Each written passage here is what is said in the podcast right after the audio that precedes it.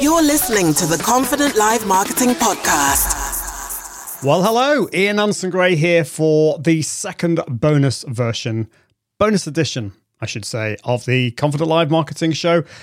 As I was saying last week, we're having I'm having a bit of a break um, as I work towards the fourth anniversary of this podcast. But I've been broadcasting this and uh, bringing out podcast episodes since May 2019, so this has been going on for quite a while, and uh, I just want to have some time to go back and look at the highlights really of the first 199 episodes in the run up to episode 200.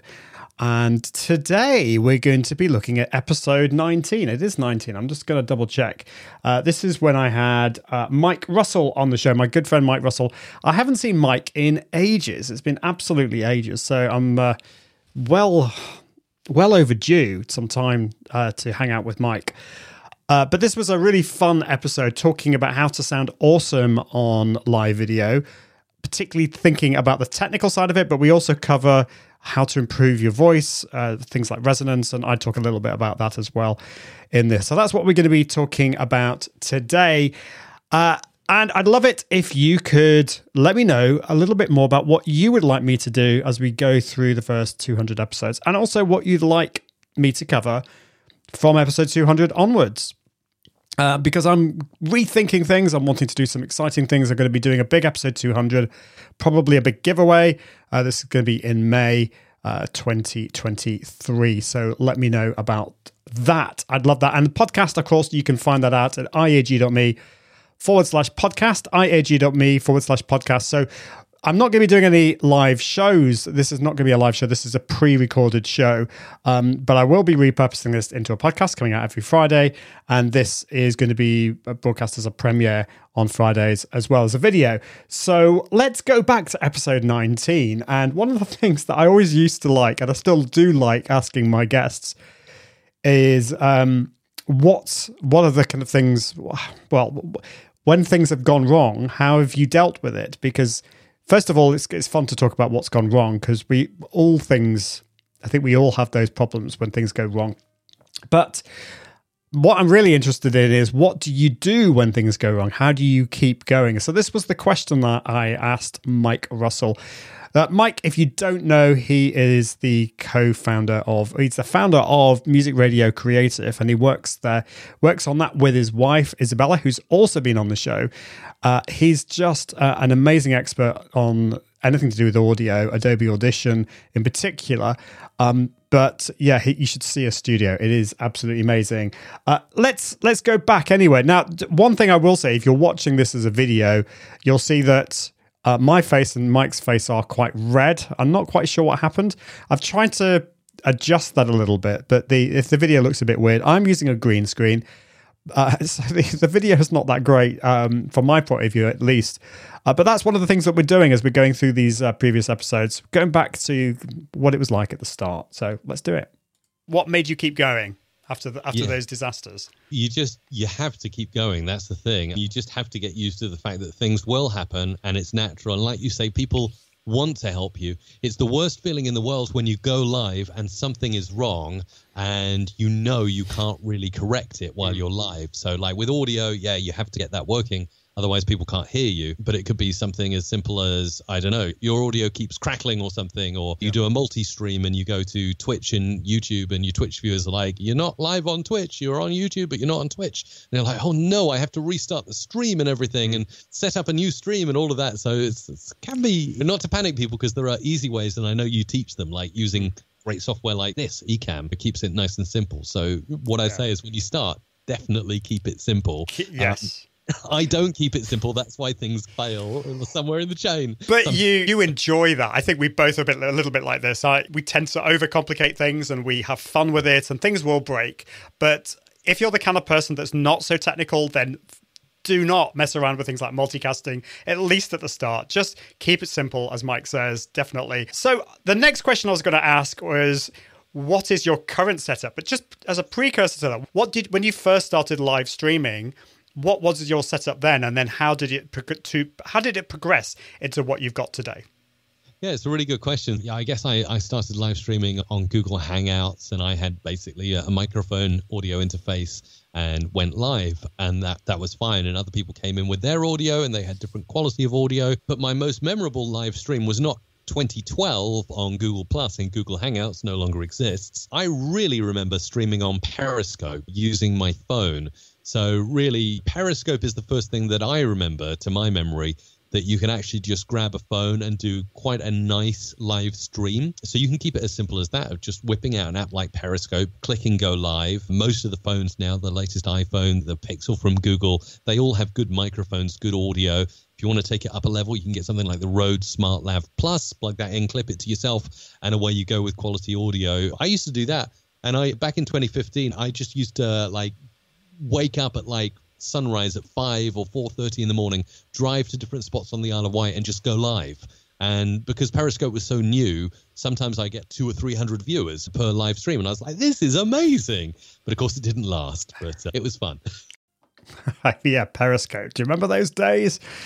Periscope. Uh, there was one before that was Meerkat. This was back in 2016, 2015, 2016, I think and that was the year really when live streaming became such a like a really big thing. Facebook live came out that year as well uh, a little bit later on after after that. And uh, twitter bought periscope. Unfortunately it, it doesn't kind of really exist anymore. It, it doesn't really exist as twitter live. Um, meerkat doesn't exist anymore. So so those were the days. It was exciting. Um, but what I, I love about mike's story there is he he just kept going. He kept going. He was trying things playing with things breaking things.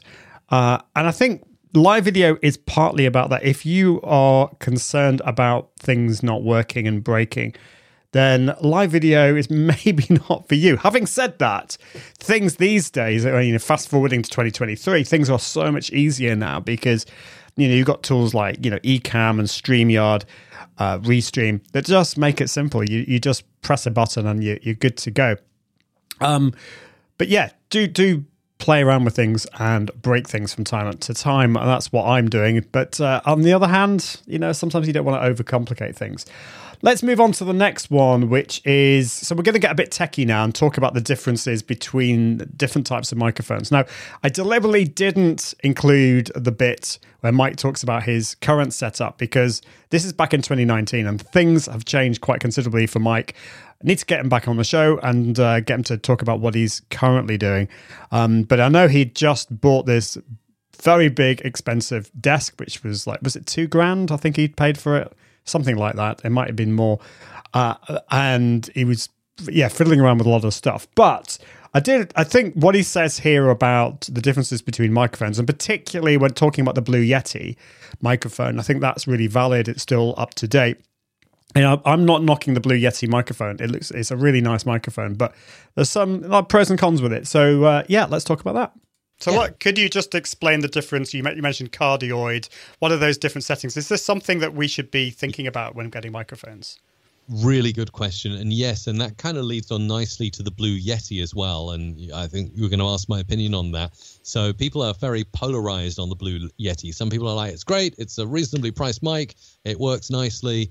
And other people will say no it's, cheap it's usb it sounds horrible. But that also has those polar pattern settings on it. And if you don't set those up correctly it will not make you sound as good as you possibly could. So yeah you've got the same as this akg mic. I've got omnidirectional which is usually default. The same with the blue yeti omnidirectional means the microphone is going to pick up audio from all around it, right? So if you've got a really big echoey room and you have your microphone on omnidirectional, you're going to be echoing around like a beast when you're talking into that microphone. You want to really be on cardioid, which is the heart shape in front of you, or super cardioid, or even if you can get a mic that will do it, like the SE Electronics V7 microphone. Really like that microphone, just $99. Great mic for the price. XLR connector, and that has hypercardioid. So for those podcasters that have real problems with noise and room reflections, get yourself an SEV7. It's hypercardioid. It will literally pick you up like a line. It's awesome. Wow. As yeah. that is not USB, am I right? It's XLR, but So- it's uh, it's got a nice sound to it. It's very Hmm. crisp, very bright, very good for the price range and what it is. It's actually originally designed as a handheld kind of stage, but I think it's great for podcasters who have audio problems. So if you want to keep things simple, you're just starting off and you want to get a nice microphone that just plugs directly into the computer because obviously with these XLR microphones you either need a like a mixer or an audio interface. Would you recommend just getting an audio interface or would you say is there a decent USB mic or is that a really horrible thing to ask an audio production guy? I'm always going to recommend XLR connected mics. I'm going to recommend that you buy yourself an audio interface that allows you to plug XLR into your computer via USB. So you've got that middleman going between the microphone and your computer. Whereas if you buy a USB microphone, it's doing both those things. It's being a microphone and your audio interface, your a analog to digital converter. So really, I'm always going to say go for XLR. You can get really reasonably priced XLRs and good quality for the price as well, like the SE V7. Even Blue make an XLR mic. They cottoned on to this kind of like, we need a really good budget XLR mic, and they came out with the Blue Ember, which I've tested, and for the price, it's awesome. So there are good, well-priced XLR mics from companies like Blue, SE, even AKG make the P120 and the P420 in that price range, which are really good. And then you just spend another 150 bucks or whatever on the audio interface, good quality one like Focus or Soundcraft, and plug it in. Yeah. Yeah. Yeah, well, there we go. So, like differences between the the, the microphones, and what I would say about the Blue Yeti, uh, if you have a Blue Yeti, if you like the Blue Yeti, and you're finding that it's a little bit echoey and you, you, it's picking up a lot of background noise, just bring it really close to you. Use it like a microphone that I'm using at the moment. This is a dynamic microphone.